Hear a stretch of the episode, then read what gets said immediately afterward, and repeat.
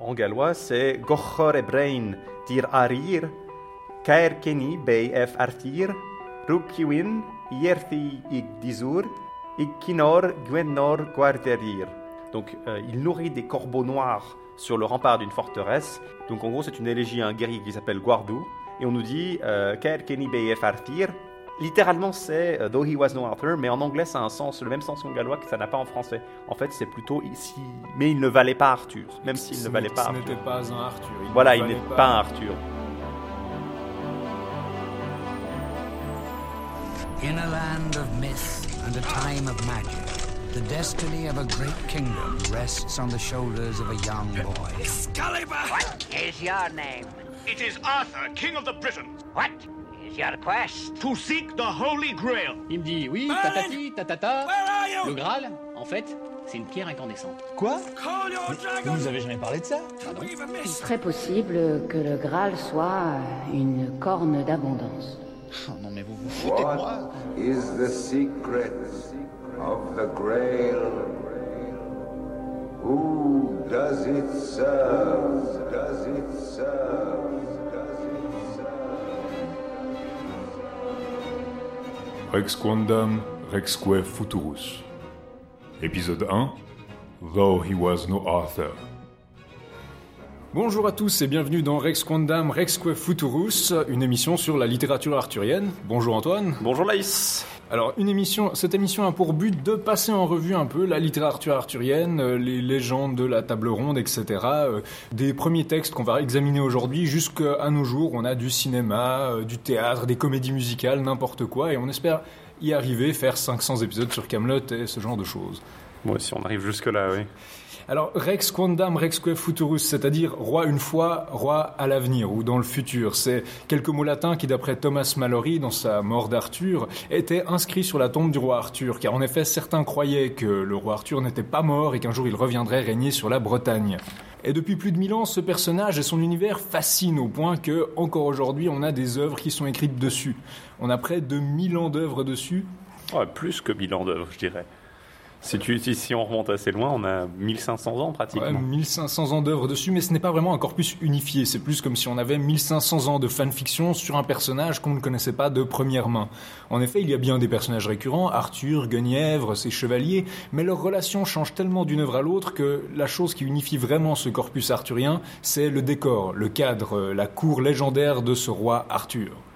Et dans le générique, vous avez pu entendre Arthur se présenter. Je suis Arthur, le roi des Bretons. Je cherche le Saint Graal. Mais, mais le Saint Graal, dans les textes qu'on va voir aujourd'hui, n'existe pas encore. Et Arthur n'est pas encore roi. Et même certains des personnages qu'on va voir aujourd'hui, qui sont ces défenseurs des Bretons contre les invasions saxonnes, ne s'appellent pas Arthur.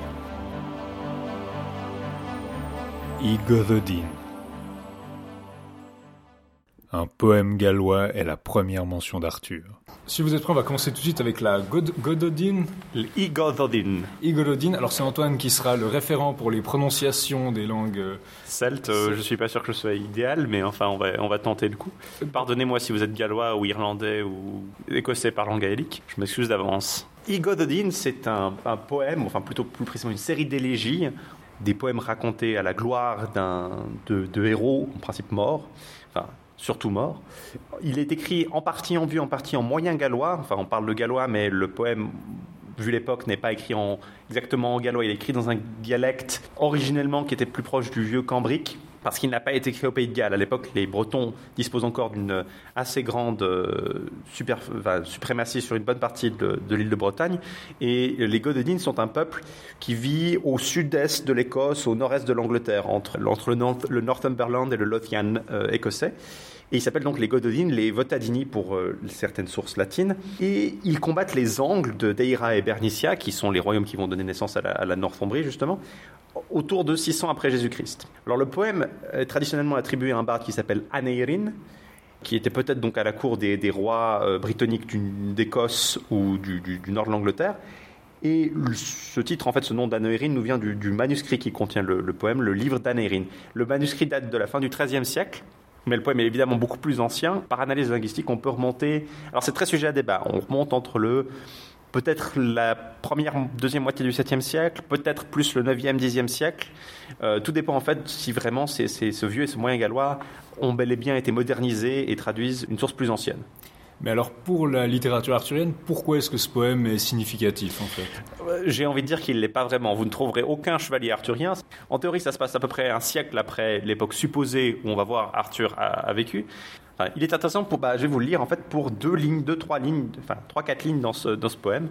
En gallois, c'est Gochor Brain dir arir, artir, Rukiwin, Ierthi ig Ikinor Gwenor Guarderir. Donc pour notre audience euh, qui parle le gallois. Alors, euh, donc je vais, je vais vous le traduire en anglais parce que j'ai la traduction anglaise. He fed black ravens on the rampart of a fortress, though he was no Arthur. Among the powerful ones in battle, in the front rank, Guarthur was a palisade.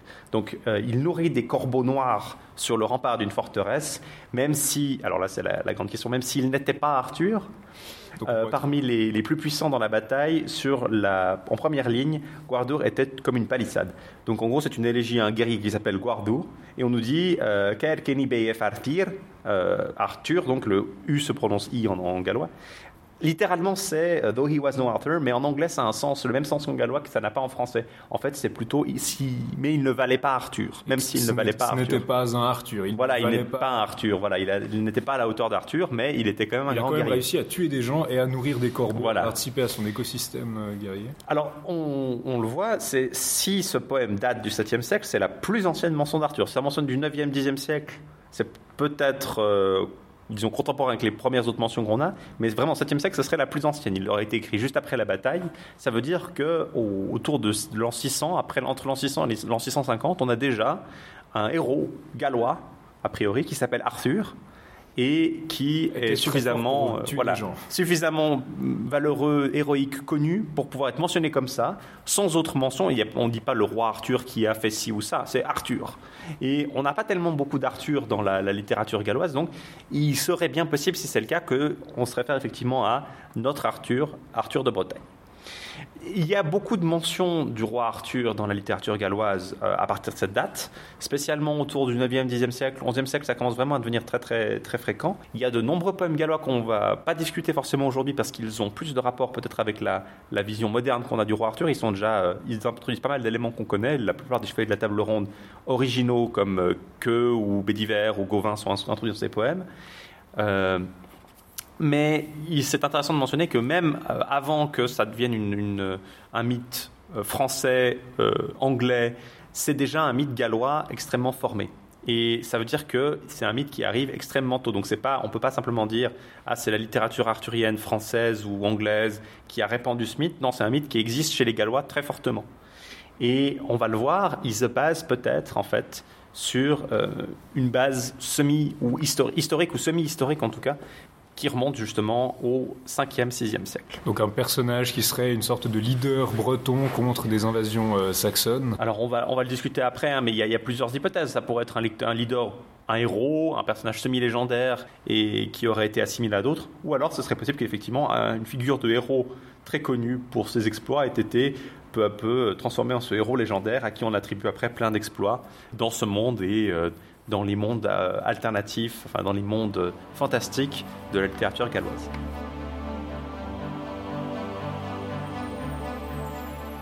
De et Conquestu Britanniae. De la destruction et conquête de la Bretagne, écrit par Gildas. Mais euh, je te laisse, Laïs, remonter un peu dans le temps pour te pencher sur une source là qui est clairement du VIe siècle. Alors oui, c'est la source d'un certain de Saint, Saint Gildas. Est-ce qu'il est, est, a été sanctifié il, a peut-être été canonisé, euh, assez tôt pour que ce soit pas quelque chose de très très. Alors en tout cas, un moine Gildas qui a écrit un traité qu'il appelle De Exidio et Conquestu Britanniae, donc de la destruction et de la conquête de la Bretagne, qui n'est, comme son titre l'indique, pas très optimiste. Euh, c'est un traité qui est pas forcément historique, mais qui se veut historique en tout cas, qui raconte la période qui succède à la fin du règne romain en Bretagne, enfin le retrait des troupes romaines et l'arrivée d'autres envahisseurs et d'autres problèmes, d'autres euh, politiques. Gildas explique notamment qu'il y a des pillages qui sont effectués par les Scots et les Pictes, euh, qui viennent donc du nord, des peuples d'Écosse, euh, ce qu'on appellerait aujourd'hui l'Écosse, et la décision, un événement crucial d'après lui, d'un personnage, un, tyran comme il l'appelle, qui est plus tard identifié comme Vortigern, mais pour l'instant il n'est pas nommé, qui a décidé que des Saxons qu'on devrait amener des Saxons, a priori des mercenaires, pour combattre les Pictes? Et puis lui, il voit ça comme un événement cataclysmique qui a perdu la Bretagne, puisque, bien sûr, ils sont... Ils sont restés. Ils sont, ils sont restés. Oui, c'est une tradition de, de, faire des sermons euh, contre les, les, malheurs des gens qui vivent en Angleterre. C'est une tradition qui a été reprise plus tard. Wulfstan, par exemple, a une fameuse adresse, du, enfin un sermon du loup aux Anglais, il s'appelait le loup euh, en, en, latin.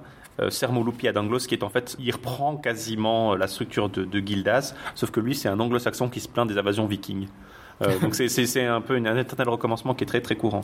Donc justement, cette, euh, cette xénophobie euh, monastique insulaire peut-être.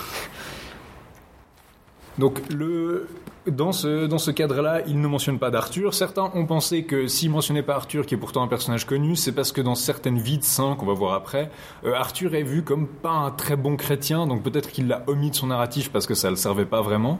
Mais par contre, il parle bien d'un d'un noble euh, breton d'origine romaine qui résiste au siège de la, de la colline de Badon, Badon, je pense, ça se dit. Alors c'est ça, c'est ça la question. Est-ce que c'est lui, c'est toute la question. Est-ce que c'est lui qui est mentionné comme étant euh, le au siège du Mont Badon? Parce qu'il mentionne Ambrosius Aurelianus comme le chef des Bretons, comme un homme vertueux qui, qui a redonné la force, mais il mentionne le Mont Badon juste après. Et il n'y a pas de connexion. Il n'y a pas. Est-ce qu'il y a alors il y en a qui veulent voir une connexion logique et en, en voyant dans la séparation en paragraphe quelque chose d'arbitraire et qui en fait simplement on a l'intention de savoir que de, de dire que c'est Ambrosius, ou alors est-ce que ça implique que quelqu'un d'autre l'ait fait?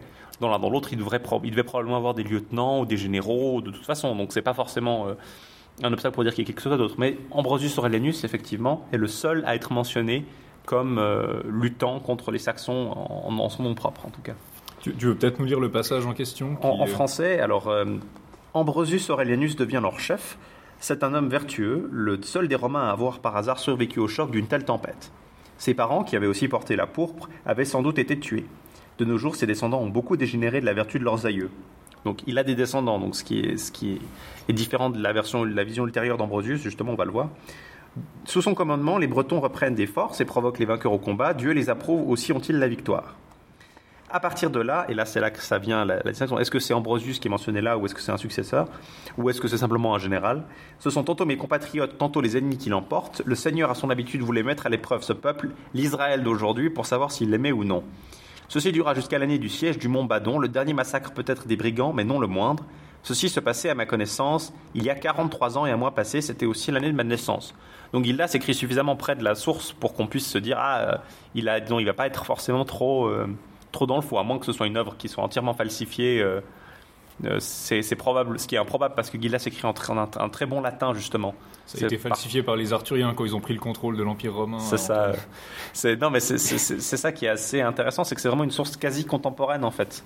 Il est mentionné, il, plusieurs vies de Saint Gildas le mentionnent comme ayant vécu ou ayant rencontré à un moment ou à un autre le roi Arthur.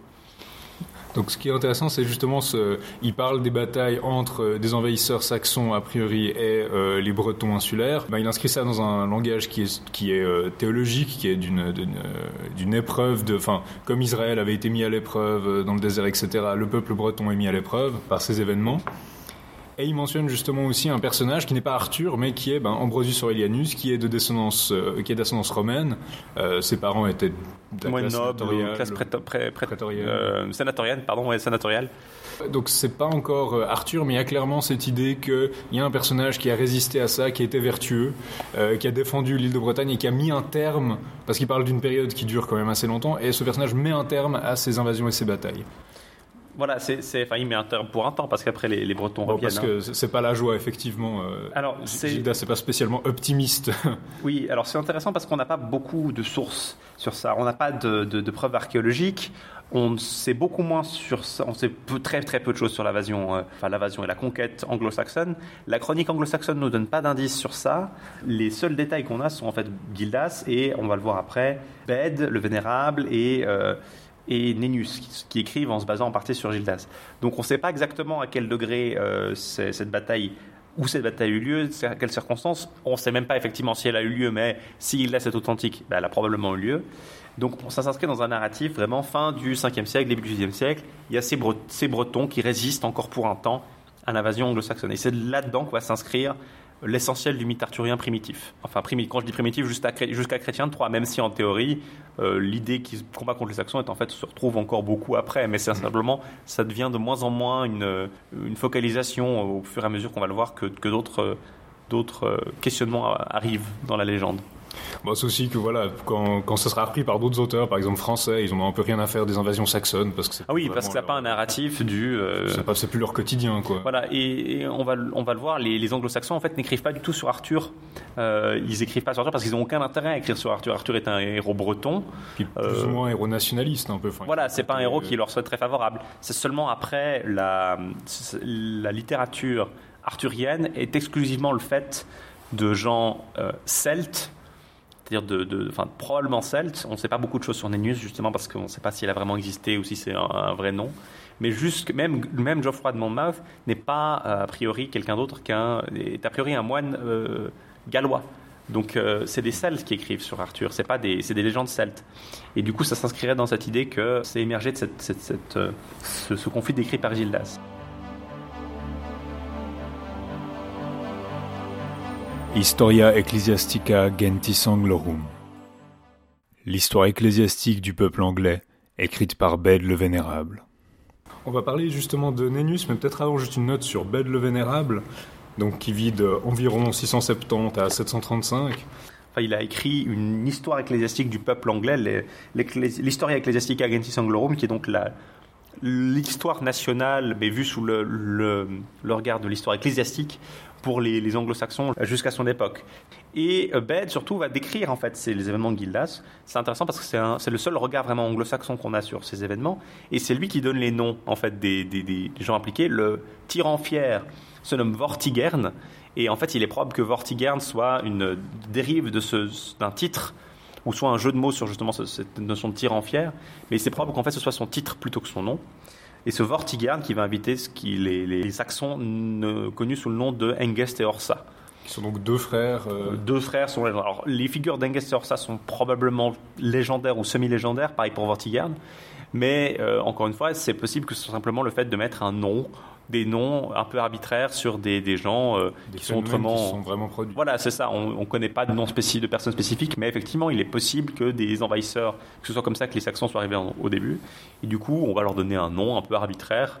Bede mentionne explicitement la bataille du Mont Badon et il mentionne explicitement Ambrosius Aurelianus, le, le chef de la résistance contre les Bretons.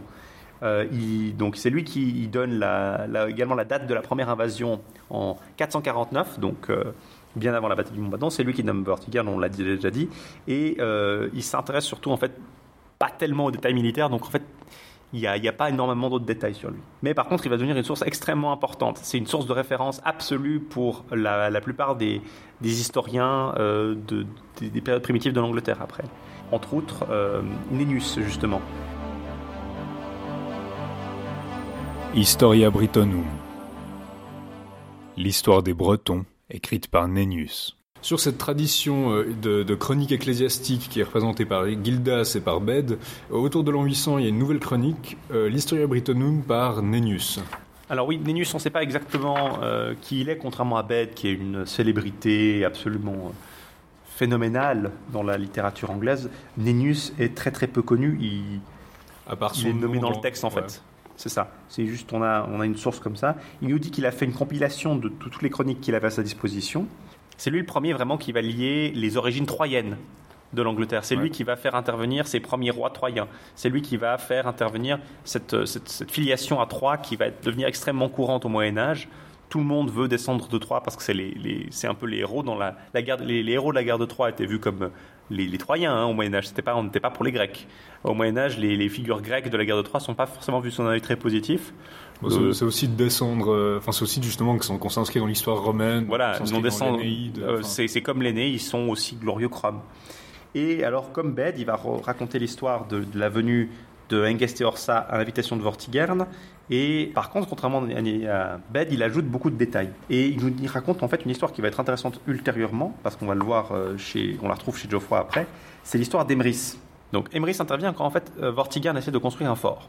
Le fort s'effondre chaque nuit après sa construction, donc euh, consulte des, magiciens, des sorciers qui sont ses conseillers, et ils lui disent de euh, chercher un enfant qui serait euh, un enfant sans père et de répandre son sang sur les fortifications. Et comme cela, il pourra construire son fort. Alors il envoie des, messagers qui vont explorer euh, tout le royaume. Il trouve un enfant qui dit ne pas avoir de père. Il, euh, il le présente à, Vortigern. Et Vortigern lui demande, justement, lui raconte euh, ce qu'il va lui faire. Et quand il lui demande, et le- l'enfant se moque et il explique pourquoi le, le fort s'effondre. En fait, sous le fort, il leur dit de creuser et ils trouvent un lac. Et dans le lac, ils vont trouver deux vaisseaux, probablement deux coques, qui sont ensemble et dans laquelle ils trouvent une pièce de tissu. Et dans la pièce de tissu, ils voient deux dragons, un qui est rouge et un qui est, qui est blanc. Et ces deux dragons dorment, mais euh, ils se combattent dès qu'ils se réveillent. Et donc c'est ça qui causait le- le- l'effondrement du fort. Si vous savez que le dragon rouge, c'est traditionnellement le, le symbole de- des Gallois, vous, vous devinez en fait un peu la prophétie euh, qui est, qui est ici. Le, le dragon blanc, c'est les, les- les anglo-saxons, et le dragon rouge, c'est les Gallois qui se battent l'un contre l'autre. Euh, il dit s'appeler Ambrosius, donc on a peut-être une. Donc l'enfant s'appelle Ambrosius. Mais il est nommé, il est aussi nommé Emrys, et c'est le nom d'Emrys qui va lui être associé après. Euh, mais Ambrosius, effectivement, originellement, c'est ceux qui connaissent un peu Laïs euh, sur euh, certains de ses, ses- ses pseudonymes sur Twitter euh, savent à quoi s'attendre à partir de là. Et euh, il dit qu'en fait, c'est- ce qui est rigolo, c'est qu'il mentionne avoir un père. À ce moment-là, il dit Mon père est un des consuls du peuple romain. Donc on ne sait pas vraiment si euh, il a vraiment un père ou pas, mais. euh, c'est- Ah, comme, il commence à avoir un père à ce moment-là. C'est assez- Alors c'est peut-être simplement son père Son adoptif. père s'est manifesté. Voilà, c'est peut-être son père adoptif aussi. On ne sait pas exactement. Donc après cet épisode qui, qui va nous intéresser plus tard, euh, je, suis quand même, je suis quand même intrigué sur le fil du récit. Comment est-ce qu'il détermine qu'un enfant n'a pas de père Alors c'est lui qui le dit. Il dit que sa mère n'a jamais connu de- d'homme. Et il le croit sur parole en fait. Euh, oui, c'est assez curieux.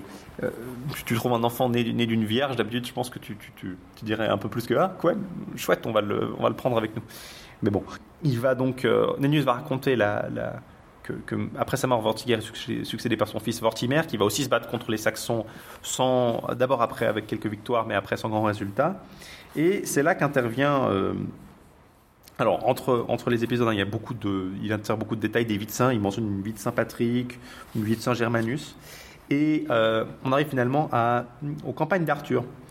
Euh, il mentionne qu'après la mort d'Angest, son fils Octa euh, vient, vint du nord de la Bretagne chez les, les hommes du Kent, donc les, les Jutes, et euh, que Arthur s'est battu justement contre ces rois, des, hommes du Kent.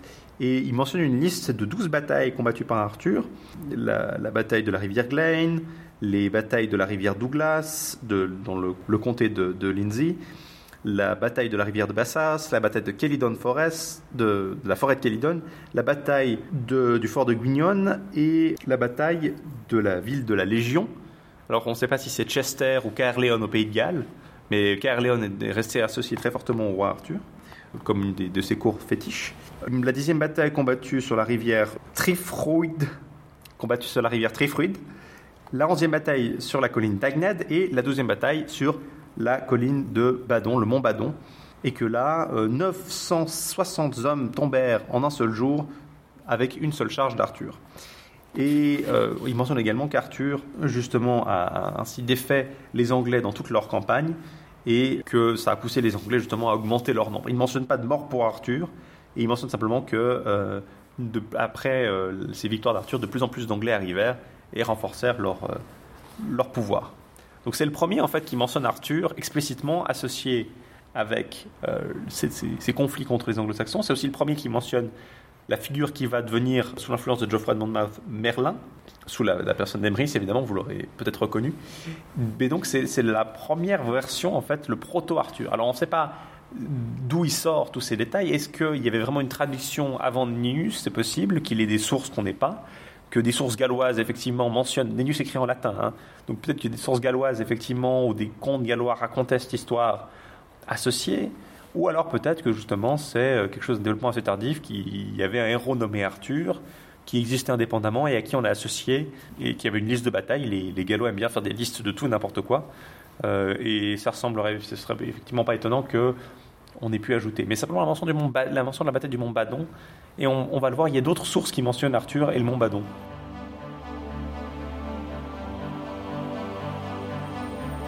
Les Annales Cambriae. Une chronologie du Xe siècle. Euh, les Annales Cambriae. Ouais. Cambriae. Annales Cambriae. Les Annales Cambriae, donc bah, les annales de, de, de, de, de, De Cambrie. de Cambrie, du, du pays de Galles. Enfin, De Cambrie, c'est. euh, alors, c'est. sont elles sont rédigées au Pays de Galles. hum, et la Cambrie, c'est en, en partie le nord du Pays de Galles. Mais elles mentionnent en fait à peu près des Ouais. événements partout en, en- en Bretagne, en fait. Donc contrairement aux précédentes chroniques, c'est pas vraiment un texte suivi, un récit suivi, c'est plus une sorte de liste d'années avec des événements qui se produisent. Euh, liste d'événements de façon assez succincte et dans des manuscrits qui ont été parfois assez altérés euh, au fil du temps. Mais il mentionne justement deux dates pour Arthur, la bataille de Badon, qui précédemment, qui chez Nennius était sa dernière bataille. Là, ça devient juste une bataille où il dit que Arthur a transporté, brandi la croix de notre Seigneur Jésus-Christ pendant trois jours et trois nuits sur ses épaules. On pense que c'est peut-être euh, une, Son une bouclier mauvaise lecture plutôt. et que c'était plutôt un bouclier croisé, un bouclier avec une croix. Et les Bretons ont gagné. Il y a une autre mention, la bataille de Camlan, dans laquelle Arthur et Medroth, qui deviendra plus tard Mordred, sont, ont chuté, enfin sont morts. Donc on a deux batailles de nouveau qui étendent cette tradition d'une série de batailles, sauf que cette fois-ci la bataille du Mont Badon est toujours importante, mais on a une nouvelle, Camlan, qui deviendra à partir de là la bataille durant laquelle Arthur meurt. Alors Mordred plus tard deviendra le fils incestueux d'Arthur. Pour l'instant, il semble que ce soit juste avant que ce soit établi, c'est plus un, de ses généraux ou un neveu. Ça reste pendant très longtemps un neveu, c'est assez tardivement qu'il devient un fils incestueux. Par contre, on va le voir chez Geoffrey, les actes incestueux de Mordred sont, sont assez manifestes euh, assez tôt. Le manuscrit qu'on a des annales date de autour de 970, 960, 980, donc fin du Xe siècle, alors que Nennius écrivait en, autour de l'an 800. Donc est-ce que c'est Nennius qui a directement influencé les annales de Cambrie? Est-ce que c'est une tradition beaucoup plus ancienne? Mais en tout cas, on a euh, quand même deux indices qui associent et qui manifestent qu'en tout cas, au Xe siècle, on associe très nettement chez les Gallois Arthur, le Mont Badon et cette figure de résistance et de lutte contre les Anglo-Saxons. Et ça correspond effectivement du côté, on, l'a mentionné avant, mais à toute une quantité de, de, de, récits plus fantastiques, plus, plus proches de ce qui vient de devenir des romances arthuriennes, en, langue vernaculaire galloise, qui mentionne Arthur comme plus un héros mythique. Donc euh, cette figure nation- de nationale, un peu de héros national, est quand même a quand même une littérature régulière sur lui, non pas historique, mais vraiment purement euh, fictive. Donc c'est quand même une figure très importante et qui est fortement associée à cette idée de résistance, ce qui explique peut-être que ça ait connu du succès assez tardivement en fait. Et on va, on va Enfin, jusqu'à assez tardivement, Ouais, pas- bah, jusqu'aujourd'hui en fait. Mais en tout cas assez longtemps pour euh, devenir et prendre de l'importance au fur et à mesure que les, Gallois euh, subissent le joug un peu des, enfin, les, Bretons su- subissent le joug euh, anglo-saxon.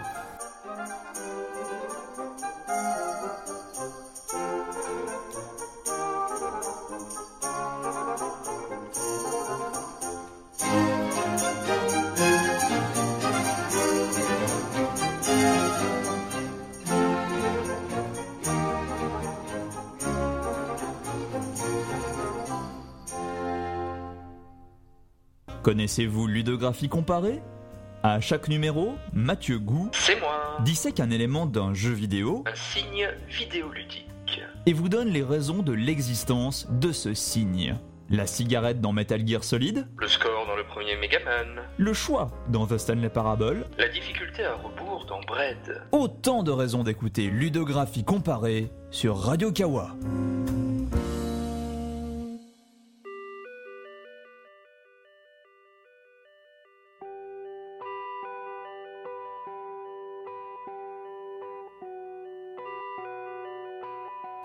Pour l'instant, on va passer à d'autres sources qui donnent un angle assez différent sur le personnage, des vides saints où Arthur est un personnage beaucoup moins valorisé, et ensuite on va passer au vrai fondateur entre guillemets de la tradition de chronique, euh, Geoffroy de Monmouth et ses successeurs. Mais avant peut-être juste résumer un peu ce qui s'est produit là, c'est-à-dire qu'on avait des personnages, euh, Ambrosius Aurelianus, euh, qui combattaient pour la Bretagne contre les Saxons, qui sont devenus sous Nennius ce personnage d'Arthur.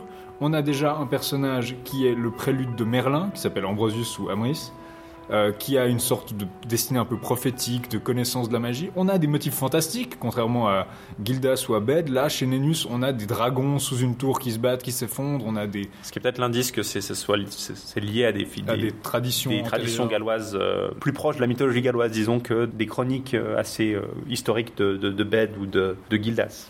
Mais, en tout cas, c'est là qu'on commence à avoir ce versant fantastique qui est plus juste une espèce d'histoire racontée. Il y a vraiment Arthur qui tue 960 ennemis à lui tout seul en une charge. Donc c'est pratiquement un, surhomme. euh, un guerrier, c'est plus seulement un tacticien ou un général exceptionnel, c'est un guerrier exceptionnel. Euh, ce qui rejoint ce, qui rejoint en fait notre première mention dans la Gododine. Il a réussi à tuer des gens bien qu'il ne soit pas Arthur. Enfin, ce que Nenus mentionne aussi, ce sont des anecdotes qu'on pourrait dire folkloriques sur par exemple la tombe du fils d'Arthur, Amr. Amr, je sais pas comment ça se dit. Amr. Omar. euh, qui qui dit qu'à chaque fois qu'on essaie de la mesurer, elle est d'une longueur différente et il dit je l'ai mesurée moi-même. Il parle également d'une pierre où il y a une empreinte de chien qui serait le chien d'Arthur. Donc on voit que je parle de surhomme, c'est déjà un peu comme Superman qui a ses super- son super chien, bah Arthur un Bah, c'est ça, on a plein de littérature galloise qui mentionne des tas de listes. En fait, les Gallois aiment bien faire des listes, des listes de trois surtout. Les triades galloises, qu'on mentionnera un peu euh, quand on parlera des textes gallois purement, sont une source inépuisable des trois héros de l'île de Bretagne, les trois massacres rouges de l'île de Bretagne, les trois séducteurs de l'île de Bretagne, les trois grandes lances de l'île de Bretagne, les trois grandes épées de l'île de Bretagne, les trois grandes batailles de l'île de Bretagne, les trois grandes cours de l'île de Bretagne, les trois grands prêtres de l'île de Bretagne. Vous avez des un ensemble de trois à peu près pour tout et n'importe quoi. Et euh, on mentionne régulièrement dans ces triades les, des éléments arthuriens, justement. C'est souvent des, membres de la cour d'Arthur, c'est souvent Arthur, ses armes, ses Excalibur, c'est euh, c'est- c'est ce genre de choses. Donc il existe une mythologie galloise euh, forte. Et Nenus, en fait, est un peu ce- cette espèce de de- d'un- d'indice dans cette mythologie galloise qu'on a euh, transmise dans le côté historique. C'est-à-dire que la mythologie galloise a certainement pas forcément énormément inspiré directement à cette époque-là les, premiers, euh, les premières sources arthuriennes. Elle a peut-être inspiré plus les, les auteurs de romances arthuriennes ultérieures ou peut-être Mallory. Ce qui est intéressant, c'est qu'on pourrait se demander à ce moment-là aussi, est-ce que, euh, bah, c'est peut-être le moment de se poser la question, est-ce qu'il y a un Arthur historique? Et je pense que c'est là qu'en fait on se rend compte qu'il y a, ça n'a pas vraiment de sens de se poser la question. Avec les éléments qu'on a, ça n'a pas de sens. Ben, est-ce qu'on, est-ce que tu dis un Arthur historique Est-ce que ça veut dire, est-ce qu'il y a eu un leader breton contre les Saxons? Ou est-ce que ça veut dire, est-ce qu'il y a un personnage qui s'appelle Arthur? Ou est-ce que ça veut dire. euh, Est-ce que, alors, si, si, si tu veux un personnage qui s'est battu contre les Saxons, il y en a six que raconte Gildas, c'est vrai, même si, même si Ambrosius n'existe pas. Mettons qu'Ambrosius Aurelianus n'existe pas du tout. Mettons qu'il n'y ait pas forcément d'autres personnes. Il est très probable quand même que si Gildas a raison, il y a eu un chef de guerre. Et alors, est-ce que la question c'est de savoir est-ce que ce chef de guerre est celui qui a donné naissance au mythe arthurien, ou est-ce qu'on a calqué sur ce mythe des héros préexistants, ou peut-être même postérieurs, et qu'on a simplement associé à cette, à cette euh, idéal, ou est-ce que ces batailles n'ont pas du tout existé, mais qu'on y a associé quand même des héros qui ont existé? Ça, ce serait possible d'imaginer un, un- un héros celte prédatant la conquête romaine même, qui régulièrement été associé à des fêtes comme ça. Simplement, on n'a pas assez de sources pour juger, on n'a surtout pas de sources archéologiques, ça c'est évident. Donc on n'a pas vraiment les moyens de dire il y a un Arthur historique, ou il n'y a pas d'Arthur historique, ou... Enfin, ça, c'est un non-sens de trouver un Arthur absolument historique, parce que ça n'a finalement relativement peu d'influence après sur les textes. À partir de Nennius, on est clairement dans une dimension où le personnage d'Arthur est un, est un héros euh, légendaire. Donc là, ça devient, c'est intéressant après, effectivement, du point de vue de la construction du mythe, de se dire, ah, c'est un héros, une personne qui a été peu à peu définie. Mais il paraît de façon incertain que même ce qui est raconté dans, qu'un dixième de ce qui est raconté dans Nennius soit vrai. Donc de toute façon, ces légendes celtes, ces légendes de Nennius sont probablement pas euh, basées sur des faits historiques euh, réels. C'est là que ça commence vraiment la tradition littéraire du roi Arthur. C'est là qu'on peut dire, la- il n'y a pas vraiment de tradition. On peut dire qu'il n'y a pas en fait de tradition historique, si on veut. Il y, a, il y a toujours un détachement réel avec l'histoire, même si c'est vu comme quelque chose d'historique. Par exemple, chez Geoffroy, qui a écrit l'histoire des rois de Bretagne, ou chez Nennius peut-être même, on a quand même une dimension qui est déjà nettement euh, fictive. C'est des héros de fiction, d'une certaine manière. Même si la notion de fiction effectivement est problématique quand on parle de littérature médiévale, parce que bah, à quelle notre distinction entre fiction et réalité, et, enfin non-fiction, extrêmement euh, stricte et claire, ne l'aurait pas forcément été pour quelqu'un euh, du Moyen Âge. On a des romances écrites sur euh, Octave, par exemple. On a une romance Octavien, mais qui décrit un Octave euh, qui est totalement différent de l'empereur romain. Mais ça, n'est pas pour autant. Est-ce que ça veut dire que cette personne était vraiment vue comme l'Octave historique? C'est peut-être plus intéressant quand on se pose des questions comme la romance Richard Cœur de Lion, qui est écrite des dizaines d'années après, quelques dizaines d'années après sa mort, et où il massacre des Sarrasins et mange leur cœur. Mais c'est moins intéressant pour ce qui est du roi Arthur, qui a de toute façon vécu à peu près euh, au moins 500 ans euh, avant qu'on commence à écrire, qu'on écrive régulièrement dessus, quoi.